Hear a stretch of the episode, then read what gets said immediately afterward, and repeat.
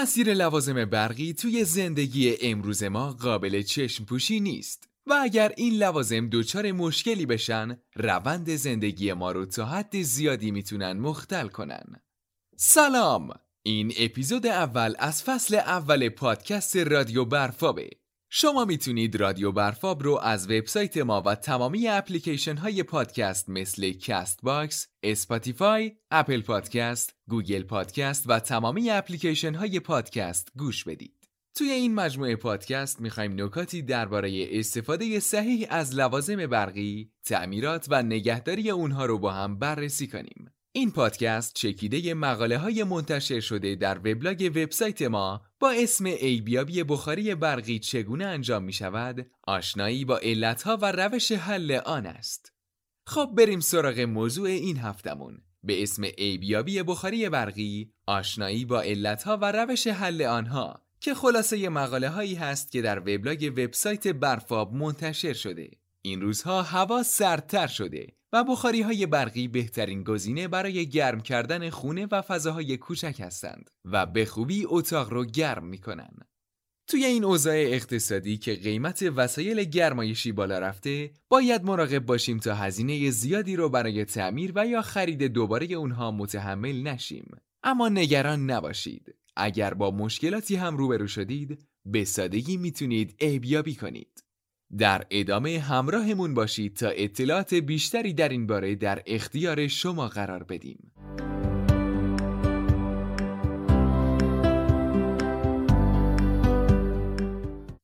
قبل از ایبیابی باید چند تا نکته در رابطه با نگهداری از این وسایل رو بررسی کنیم.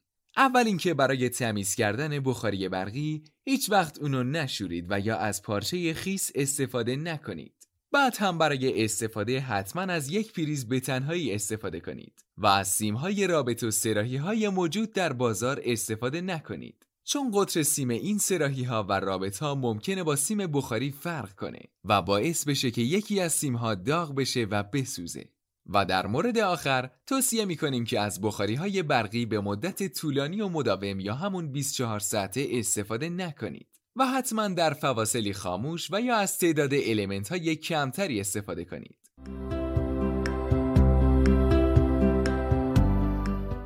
در مورد ایبیابی بخاری برقی باید با اجزای داخلی اون آشنا بشید. ساختار هر بخاری برقی با هم متفاوته اما چند تا قطعه وجود داره که در بخاری های برقی استفاده میشه مثل فن، ترموستات، کلید، بدنه و سیمکشی یکی از مشکلات عمده برای خرابی بخاری برقی این می‌تونه باشه که دستگاه روشن نشه. در قدم اول با توجه به اینکه بخاری برقی با سیم به پریز برق وصل میشه، اولین نقطه ای که باید بهش توجه کنید پریزه. باید بدونید برق داخل پریز وجود داره یا نه. اگه بخاری رو به پریز وصل کردید و چراغ نشانگر قرمز رنگ روی صفحه کلیدها روشن نشد، ممکنه پریز برق نداشته باشه. اول باید پریز رو چک کنید که راهش هم ساده است. مثلا با یه سشوار می‌تونید اون پریز رو امتحان کنید. اگه سشوار روشن شد، پس پریز برق داره. دوباره دو شاخه بخاری رو به پریز وصل کنید. اگه چراغ نشانگر روشن نشه، پس مسیر برق بخاری مشکل داره. و چون از اینجا به بعد کمی تخصصی هست، بهتره با سرویس خدمات شرکت تماس بگیرید.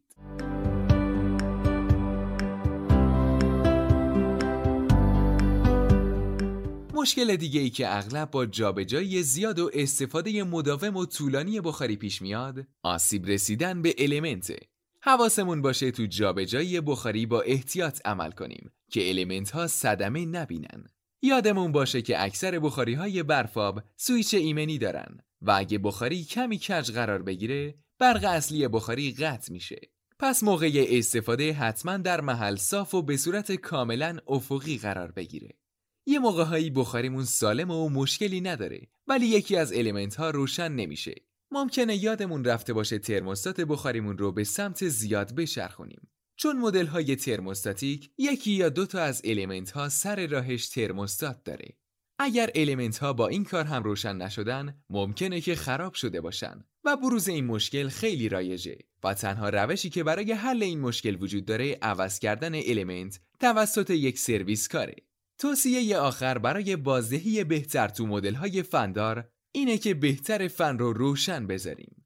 توی تمام مراحل از باز کردن و دستکاری دستگاه خودداری کنید و در صورتی که نیاز بود در اسرع وقت با خدمات شرکت تماس بگیرید.